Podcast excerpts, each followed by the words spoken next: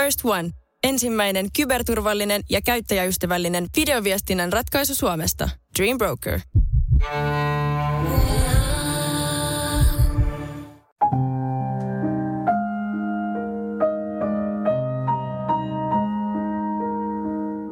Moi, olen Tero Takseli ja toivotan teidät tervetulleeksi Tuonala podcastin pariin. Tuonala on puhetta kuolemasta, kuolemisesta ja siltä karkuun juoksemisesta. Keskustelen ihmisten kanssa, jotka ovat kohdanneet elämässään kuolemaan tai ovat sen kanssa tekemisissä työnsä kautta.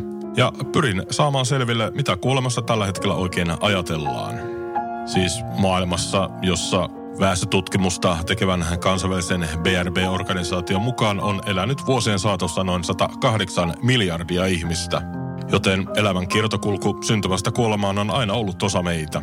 Miksi kuolemaan ja kuolemiseen on meillä sitten niin vaikea suhtautua? Käytämme siitä kiertoilmaisuja ja omien hautajaistenkin suunnittelu on, jos se nyt kauhistuttava, niin ainakin hyvin kaukainen ajatus. Myöskin suravan ihmisen kohtaamiseen on enemmän älä tee näin ohjeita kuin hyviä kehoituksia.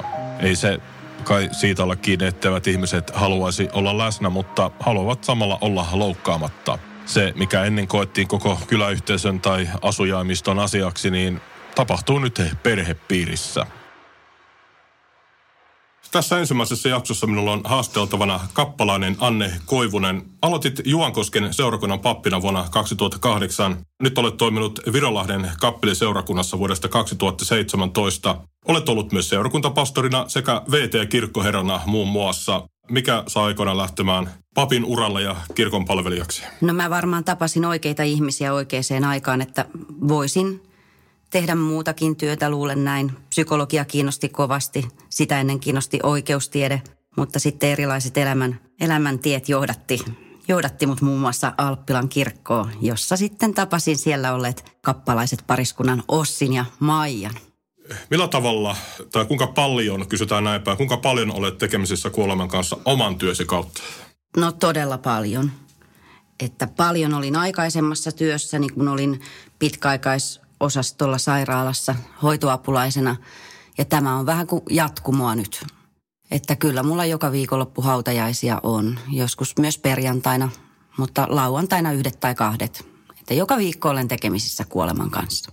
Meneekö enemmän ihmisiä niin sanotusti maan poveen kuin heitä siunataan kirkon jäseniksi tai ristitään ja siunataan kirkon joo, jäseniksi? Joo, ihan oikea termi. Tuota, kyllä paljon enemmän, paljon enemmän. Mitäs tota, kun sinut pyydetään siunaamaan vaina ja maanpove, niin mitä kaikkea siihen kuuluu? Ensimmäiseksi ilmeisesti vieraillaan surutalossa. Minkälaisia tilanteita ne yleensä ovat? No riippuu hyvin paljon. No oikeastaan vasta kaksi vuotta ollut Virolahdella, mutta siitä huolimatta niin kahdessa ja puolessa vuodessa niin on tutustunut jo niin moniin ihmisiin, että melkein menee sinne kotiin toisen tai kolmannen kerran. Joten se kohtaaminen on aika helppo, että juuri nyt kun kysyt, niin juuri äsken matkalla soitin eräälle, eräälle aika läheiselle ihmiselle jo, että on sitten siunaaminen, hänen läheisen siunaaminen lauantaina. Niin ne on jo aika paljon tuttuja, mutta ei siinä eroa, että tuttu tai vieras, niin aina siinä ollaan yhtä lailla kuunnellaan ja ollaan korvana, koska ei koskaan voi tietää, että millainen se tunne on juuri tänään sillä omaisensa menettäneellä. Se, että vainaja on tuttu tai jopa kuuluu lähipiiriin, onko siinä jotain ekstraa, että tuntuuko joskus, että on ehkä vaikea valmistautua? Ei oikeastaan, ihme kyllä, että silloin kun ihminen on jotenkin tuttu, niin mä sanoisin, että se on silloin helpompi, koska jos minä olen keskustellut sen ihmisen kanssa hänen elinaikanaan, mä tiedän hänestä jotain. Ja silloin mä tiedän, että mä en puhu pötyä tai minulle ei puhuta pötyä siellä, siellä kotikäynnillä, eikä haluta välttämättä silotella mitään, vaan puhutaan niin kuin asiat on. Meillä on jokaisella ihmisellä, meillä on nämä hyvät puolet ja huonommat puolet, eikä niitä huonoja puolia koskaan tarvitse alleviivaa, ei missään tilanteessa, mutta on hyvä olla niistä tietoinen, ettei ole niin semmoista siloteltua tämä puhe elämässä eikä kuolemassa. Mitäs sinä sitten käydään läpi silloin, kun siellä surutalossa käydään? Niin? No ihan ensimmäiseksi mä kysyn, miten he voivat, miten he jaksavat. O- ovatko he nukkuneet, siis omaiset, ovatko syöneet. Sen jälkeen pikkuhiljaa aletaan puhua siitä, että no mitä olette tähän mennessä selvittäneet, että onko teillä selvillä kantajat esimerkiksi. Se on tämmöisiä konkreettisia tärkeitä asioita. Ähm, oletteko te sopineet jo kanttorin kanssa vai olenko minä kanttoriin yhteydessä? Onko teillä toivomuksia siihen, että mitä musiikkikappaleita haluaisitte? Olikohan joku joku vainajalle erityisen rakas kappale, muistatteko semmoista? Tai jos mä muistan itse, että mä oon vaikka veisannut jotain tiettyä virttä tämän nyt jo vainajan kanssa, niin mä sitten kerron, että tällaista veisattiin tuolla osastolla, että mahtaisiko teille, teille käydä tuota noin, että otetaan ainakin toiseksi virreksi tämä ja sitten lähdetään juttelemaan siitä, että missä hän itse asiassa on syntynyt ja miten on elämänsä viettänyt ja missä, missä kulkenut. Ja melkein kaikki näitä ennen mä aina sanon, että mä saatan kysyä, mitä kysyn. Te vastaatte, mitä te haluatte. Teillä, teidän ei tarvitse vastata minun kaikkiin kysymyksiin. Te voitte ihan sanoakin, että hei, tästä asiasta me ei haluta ollenkaan puhua. Että se, että mä kysyn paljon asioita, ei tarkoita sitä, että mä puhuisin paljon asioita. Että kyllä mulla on semmoinen järki ja semmoinen, mä osaan valikoida, mitä mä niistä meidän keskinäisistä keskustelusta valitsen niihin, niihin puheisiin sitten.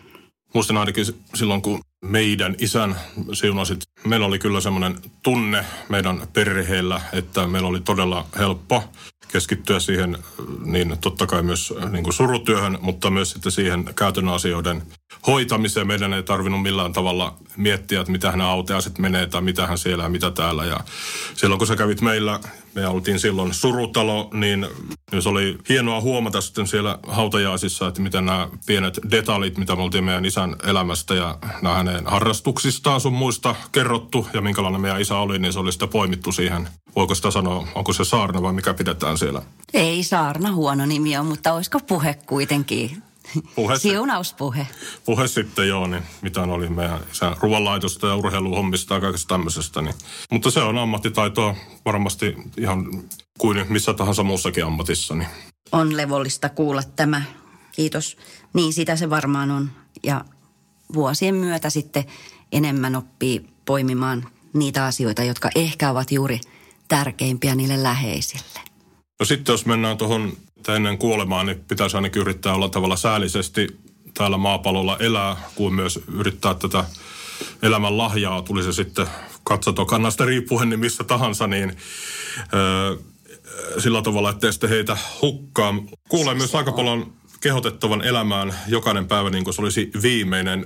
Ilmeisesti sillä tarkoitetaan sitä, että pitäisi elää elämänsä niin, että kuolema hetkellä, jos sen tajuamaan ehtii, niin ei harmita mikään tekemättä tai sanomatta jäänyt. Mutta mä tota tutkin vähän, että mitä ihmiset katuu, kerran sattuu tuolla uutisvirassa semmoinen otsikko, että näitä asioita ihmiset katuvat kuolin vuotellaan, niin niin siinä oli aika paljon semmoisia, että, tai yhteinen nimittäjä oli se, että ei oltu tarpeeksi rohkeita tekemään niitä asioita, mitä olisi halunnut, tai niitä päätöksiä, mitä olisi pitänyt, oltaisiin haluttu matkustella enemmän, omistauduttiin liikaa työlle, elettiin ehkä muille ihmisille kuin itselleen, sekin on hyvin mahdollista, riduttiin huonossa parisuhteessa, eikä puolestaan nähty välttämättä tarpeeksi ystäviä.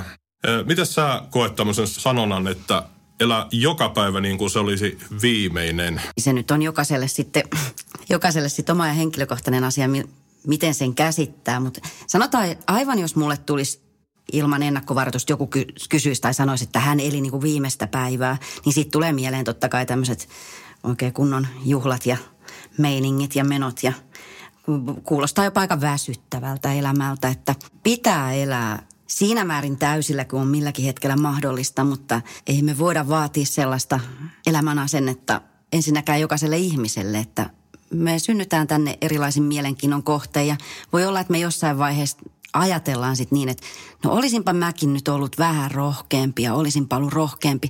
Tästä on vaikka esimerkkejä monet vanhemmat ihmiset, kun on sanonut, että tee ja mee, näe ja koe – älä jossittele noin paljon, että minä silloin aikanaan jossittelin ja nyt josta saisin elää sen ajan uudelleen, niin tekisin toisin.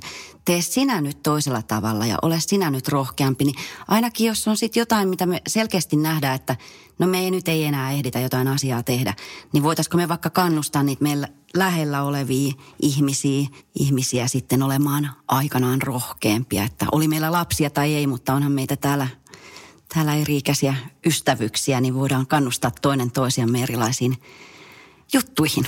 Mä voin sanoa ihan suoraan, jos mä kuulen tämän, että elä jokainen päivä niin kuin viimeinen, niin mä näen silloin jonkunlaisen henkilön, se menee tota lumilaudalla jossain Mount Everestin huipulla tai vähintään siellä perusleirillä ja silloin sitten lähtee siitä ehkä bileisiin ja tämmöisiin, mutta se ei varmaan ole mahdollista edes elää sillä tavalla, että ohjelmoisi tämä elämässä yhdeksi upeiden hetkien tai mahtavien elämysten ja mainettakojen sarjaksi, niin minkälainen on sun mielestä täysipainoinen elämä tai minkälainen se sinulla on?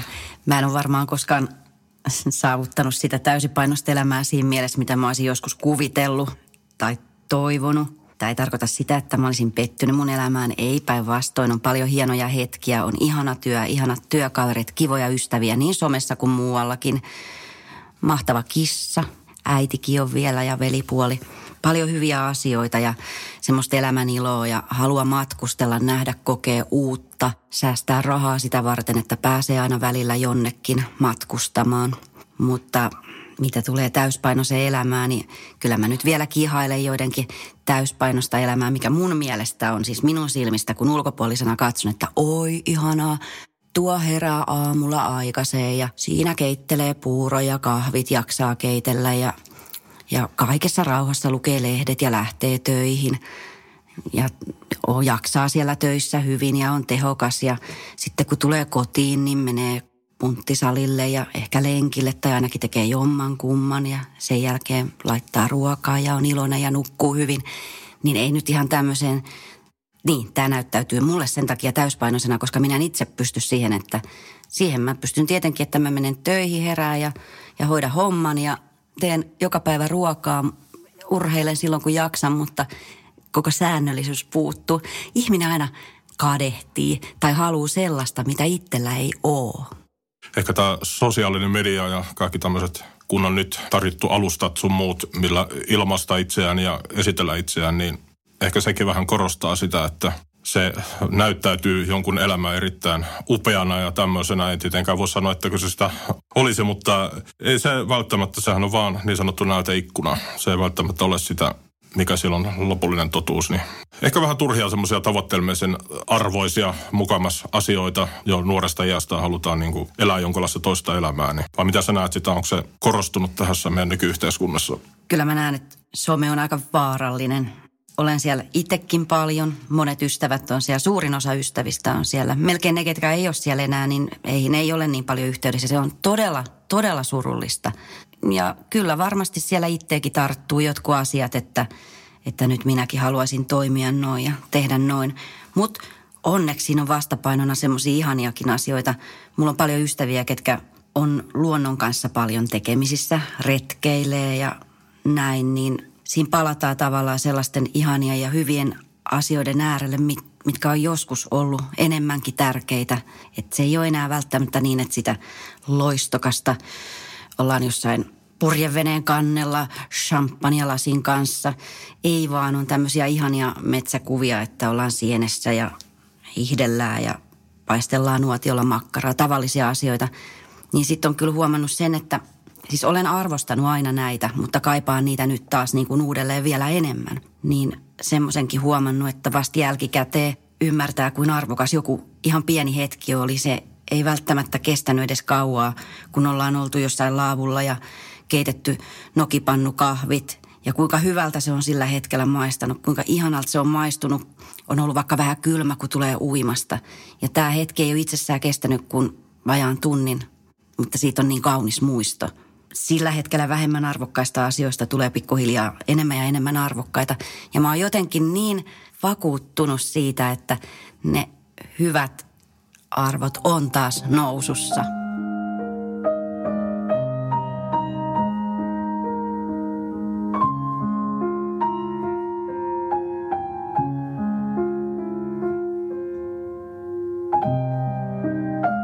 Mutta jos sinä saisit tietää maallisen vaelluksesi päättyvän vaikka huomenna, niin jäisit sä katumaan mitään? En. Että sellaisia asioita, mitkä olisi voinut tehdä toisin, niin olisin tehnyt toisin. Että niitä kyllä on. Mutta mä en jäisi katumaan, vaan mä koittaisin nyt tehdä tästä viimeisestä päivästä sitten jotenkin erityisen hyvän. Ja minut tuntien, niin siihen kyllä liittyisi kovasti ruoka ja juoma. Mä melkein tiedän, mihin, mihin paikkaan mä haluaisin syömään yhdeksän ruokalajin illallisen ja kaikki ne hyvine viineineen, viineineen ja muine juomineen ö, rakkaiden ystävien kanssa. Kun ei tässä nyt tehtisi oikein mitään sen kummempaa kuin syödä hyvin, jos kerta huomenna olisi se, että, että loppuu elo. Niin, elämää voisi ehkä ajatella semmoisella eräänlaisena hankkeena, jossa kaikkien valintojen tulisi palvella tätä suurta matkaa, niin siinä katsotokannassa niin ihminen on aika erehtymäinen, koska jos puhuttiin tästä äsken, että on tehnyt, voi olla, että on tekee elämässä virheitä, jokainen meissä tekee ja harvassa on kai sellainen olento, jonka elämä kulkee ennakkoasetettuja askelmerkkiä ja jokaisen valinnan ja päätöksen takana pystyisi seisomaan ylpeänä riemu rinnoin. Että ehkä se on niin, että olisi tärkeämpää olla armollinen itselleen, sopeutua ja miettiä sitten aina sen virheen tehtyä, että miten tästä eteenpäin. En mä sitä kiistä, että kun mä tekisin semmoista välitilinpäätöstä elämästä oikeastaan koko ajan, nyt kun ehkä kun ikäkin on se paljon 40, niin on ehkä semmoinen aikakin, että kun eletään tämmöistä keski-ikää, vaikka se aika hurjalta se sanana tuntuukin, niin että on tullut listattua niitä asioita, mitkä on sitten myöhemmin osoittautunut virheiksi ja jälkikäteen naurattaa jopa, että miksi ne ei silloin vaikuttaneet virheiltä, miksi ne silloin vaikutti hyviltä päätöksiltä, niin on fakta varmaan sekin, että kaikki ei to, tosiaan Suomessakaan lähde elämän taipaleilleen ihan samalta, vi, samalta viivalta, että niitä edellytyksiä toteuttaa itseään ja elää tätä elämää. Ne ei ole kaikilla valitettavasti ihan samat, mutta pääsääntöisesti rikkaassa länsimaassa nämä meidän perusedellytykset elämässä on jotakuutin kunnossa, eli voidaan keskittyä toteuttaa itseämme, niin miten sä koet on elämän arvokkuuden? Onko jokainen elämä yhtä arvokas vai voiko sen yksinkertaisesti tuhlata näillä kuuluisilla väärillä valinnoilla? No nyt pistit kyllä todella vaikean kysymyksen. En pysty vastaamaan tyhjentävästi, pysty vaan vastaamaan, mitä ensimmäisenä mieleen tulee, että tosiaan täällä Suomessa kun ollaan, niin, niin meillä on melko lailla samanlaiset lähtökohdat. Se raha ei ole kaikki kaikessa onneksi täällä. Mä voin tämän sanoa, koska mä olen itse ihan tavallisesta perheestä lähtöisin. Niin mä todella voin sanoa tämän asian. Tavallisesta työläisperheestä – mutta yksi asia, mikä oli sellainen, mitä ei välttämättä niin kuin kaikilla ole, että iska oli aina kiinnostunut siitä, mitä, mitä mä tein. Että ei mun mitään läksyä katsottu, vaan niin toinen sana tulee nyt, oli luottamus. Luottamus siihen, että, että tuo tyttö tekee ne läksyt. Mutta sitten iska oli kiinnostunut, että haluatko näyttää hänelle, että, että mitä teillä on ja millä tavalla teillä tänä päivänä opetetaan. Niin tavallaan jos et tunne siitä, että jotain kiinnosti – se, mitä minä teen ja mitä koulussa on, niin se tuntuu nyt jälkeenpäin sellaiselta, että se on ollut jotenkin merkitsevää. Mä en tiedä. Mä en ole psykologi enkä, enkä pedagogi, niin en tiedä, että onko tässä mitään perää, mutta kyllä varmaan aina sisäisellä tunteella jotain perää on. Ja voiko sitten kämmiä elämänsä väärillä valinnoilla? No aivan varmasti voi, mutta hyvä asiahan on se, että – vaikka nyt olisi siitä elämästä mennyt, sanotaan hukkaan, mistä me nyt tiedetään sitäkään, mikä on hukkaan menemistä, mutta että me voidaan päättää paljon myöhemmin nyt opiskeluun lähtemisestä ja onnistuu jopa paljon paremmin siinä.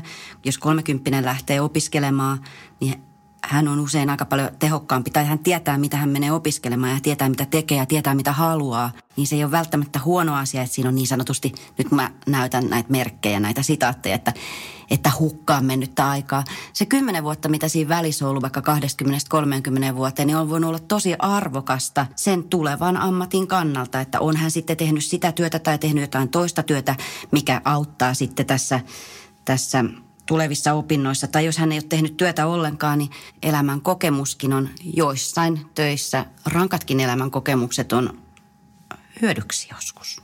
Minkälainen on sinun henkilökohtainen suhteesi kuolemaan? Oletko sinut sen kanssa, että joskus täältä yksinkertaisesti vaan joutuu lähtemään?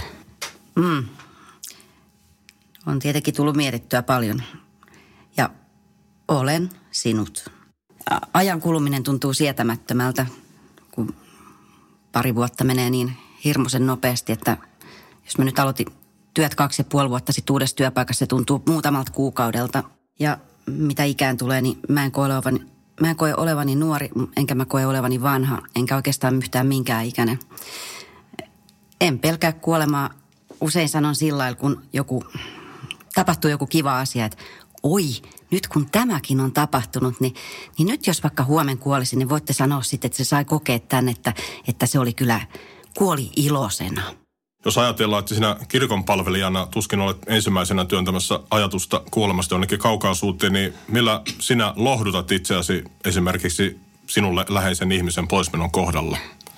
Mm, Tämä tuli nyt aika lähelle ja aika paljonkin joutunut sitä joutunut tai saanut miettiä. Kai se on tärkeää, että näitä jokainen silloin tällöin miettii, niin miten lohdutan.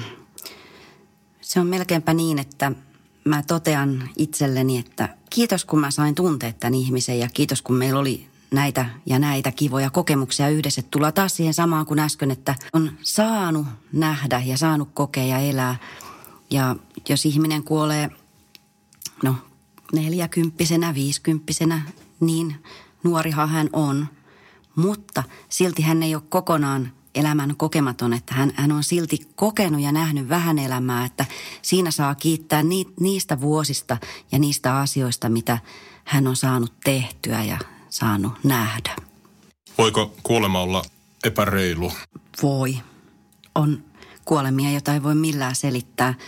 On kuolemia, missä mä en mene esimerkiksi raamatun taakse. Mä en tiedä, pitäisikö mun mennä, mutta mä, mä en pysty menemään. On vaan hiljaisuus, on vaan ihmettely, on vaan kyyneleet. Mä en pysty selittämään millään silloin, jos ihminen todella traagisesti, vaikka lapsi, lähtee. Ei mulla ole siihen mitään sanoja. Miten silloin kohdata sureva ihminen? Lähtee ihan samalla lailla kuin, kuin ketä hyvänsä surevaa ihmistä kohtaamaan, mutta on yhä enemmän korvana ja kuulolla ja yhä vähemmän puhuu. Todella aistit tarkkana siinä hetkessä, että mitäköhän minulta tässä nyt odotetaan. Yleensä se, mitä odotetaan, niin on enemmän juuri se läsnäolo kuin ainakaan mitkään tyhjältä kuulostavat sanat, koska oikeastaan kaikki sanat kuulostaa silloin niin tyhjältä. Ja silloin kun et voi sanoa, että – mä tiedän miltä susta tuntuu. En mä voi sanoa, että mä tiedän miltä susta tuntuu, koska mä en tiedä miltä hänestä tuntuu. Niin mä toivon, ja tähän mennessä siitä edes on jotain hyvää tullut, että on pysynyt siinä lähellä ja ollut lähellä ja lähtenyt ihan käytännön asioista sitten liikkeelle niin kuin, että mitä meidän täytyy nyt tehdä noin niin kuin käytännön tasolla, niin sieltä alkaa pikkuhiljaa purkautua sitten jotain semmoista syvällisempää, missä nyt ehkä voi jotain kommentoida, mutta ihan valtavan nöyränä näissä.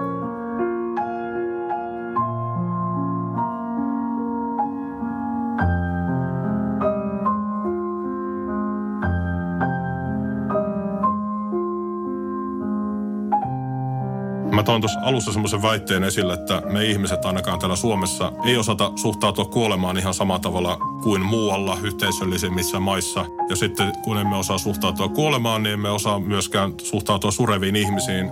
Ohjeita surevan ihmisen kohtaamiseen enemmän kaikki on, että älä tee näin, älä tee näin, älä tee näin, älä tee näin. Ja sitten oli vasta tai oli vaan hyvin vähän semmoisia, että näin voit tehdä ja näin voit tehdä. Eli hirvittävästi on neuvoja, täällä vaan tee näin että tota loukkaa tai muuta, niin onko sulla semmoista, että miten niin kuin, mikä oli semmoinen pakettiratkaisu, miten surevan ihmisen pitäisi suhtautua?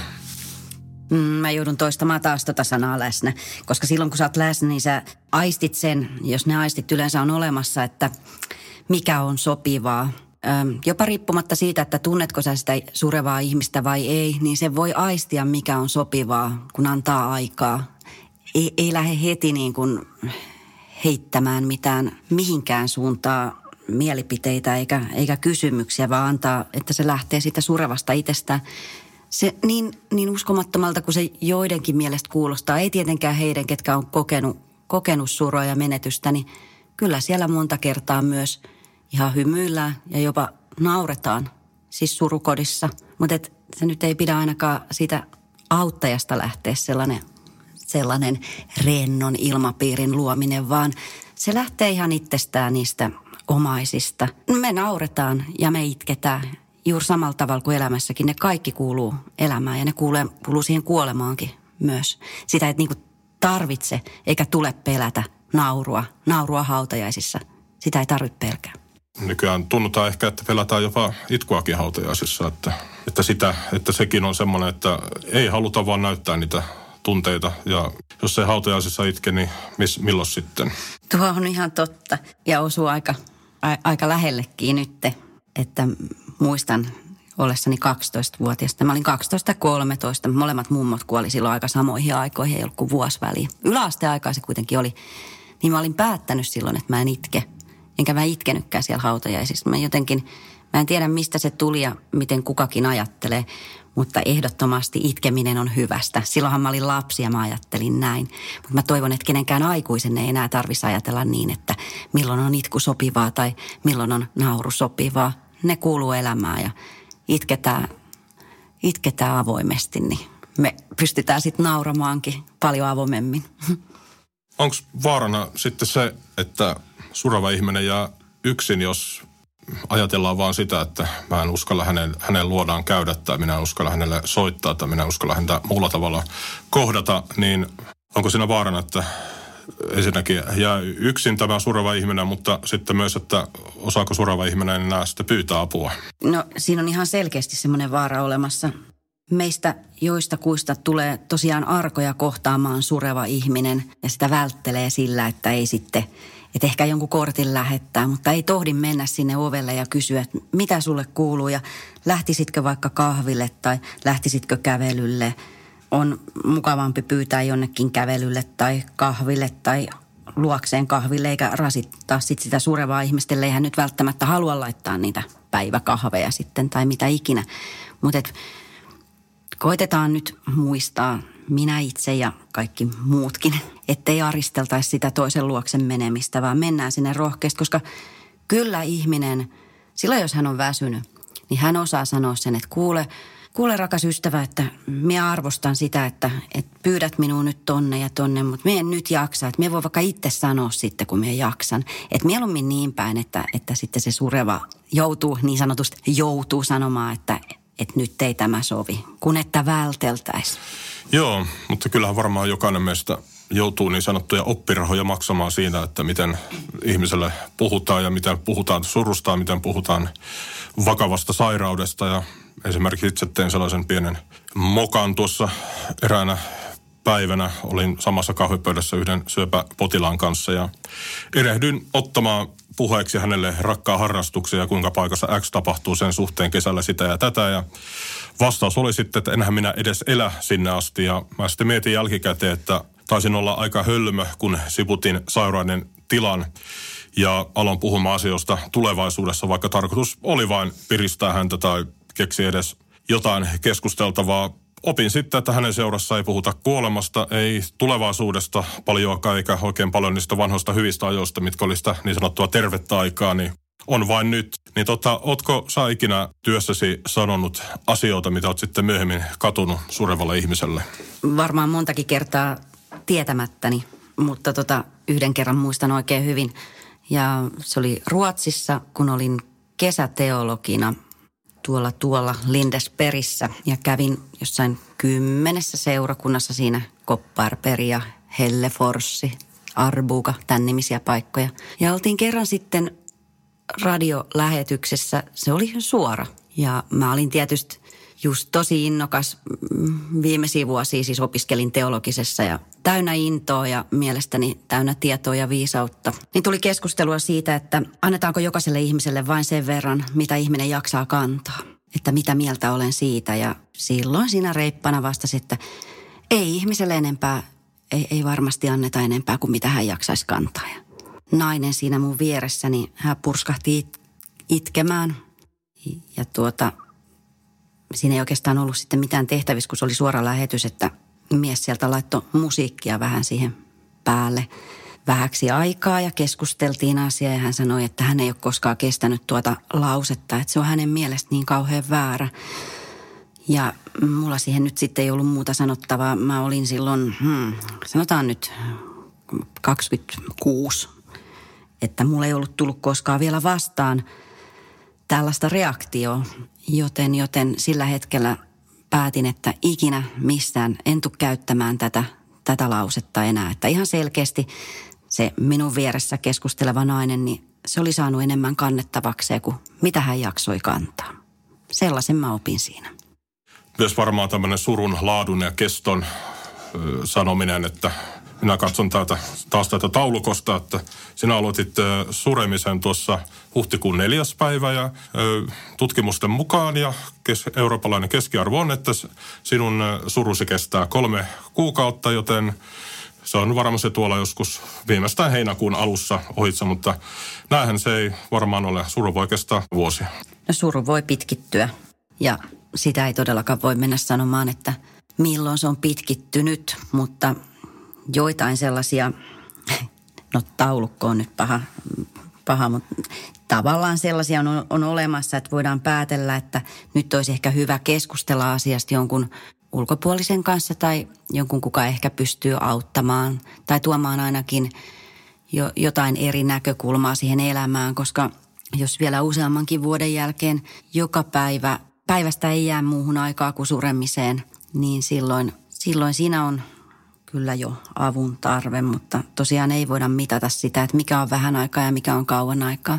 Riippuu missä elämäntilanteessa kukin ollaan ja millä eväillä täällä elämässä mennään.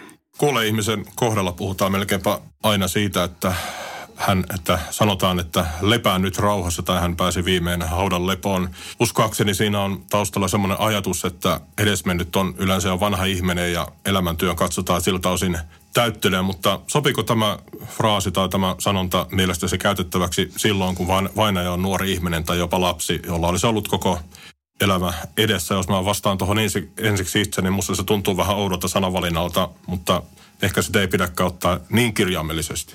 Joo, ei ehkä pidä ottaa niin kirjaimellisesti. Ensimmäisen kerran, kun tätä ajattelin, niin ajattelin, että no joo, onhan se nyt vähän ihminen, kenen elämä on alussa, että sitten vaan, että lepää rauhassa. Mutta loppujen lopuksi niin siellä ei, ne sanat, mitä sanotaan, ne on kaikki tarkoitettu tasavertaisesti lohdun sanoiksi ja eikä mietittäväksi sen pidemmälle. Mutta jokainenhan itse valitsee ja valikoi, että mitkä omaan suuhun sopii. Ja saattaa muuttuakin se mielipide siinä. Nyt on viime aikoina tullut itselle se, että hyvää matkaa semmoiseksi tärkeäksi ja lohdulliseksi sekä sanoa että tuota sivusta kuulla, että hyvää matkaa kertoo siitä, että me luotetaan siihen, että elämä jatkuu vielä, että se kuolema ei ole, se ei ole piste, vaan, vaan ehkä portti johonkin uuteen. Kuten meillä kristityillä on tapana kuolemasta sanoa, että kuolema on vain portti uuteen elämään ja ihan kaikki suuteen ja kivuttomuuteen. Niin se hyvää matkaa kertoo jotenkin kaunilla tavalla siitä, että me todella uskotaan siihen, että tuolla on jotain ihanaa, mistä me ei vielä tiedetä ja jotain ihanaa, missä me ehkä vielä kohdataan. Jos mä tiedän, että mulla on huomenna hautajaiset, niin mä en ainakaan rasita itteeni illalla liikaa, vaan hiljennyn sitten vaikkapa saunassa ja olen rauhassa. En hötkyile mitään turhia enkä edes hirveästi mieti niitä, että sitten kun mä oon kirjoittanut sen puheen ja valmistellut ne hautajaiset, niin mä annan sen olla. Mä laitan sen kansioon ja siinä se odottaa sitten huomista päivää. Mutta mä yritän tehdä siitä edellisestä päivästä mahdollisimman rauhallisen, jotta mä voin antaa itsestäni sitten siellä hautajaisissa sen, mitä minusta tarvitaan. Ja että mä pystyn aistimaan sen myöskin sitten, että mitä tarvitaan. Eihän tämä nyt tietenkään aina läheskään aina onnistu, mutta se on se, mitä mä, mä yritän.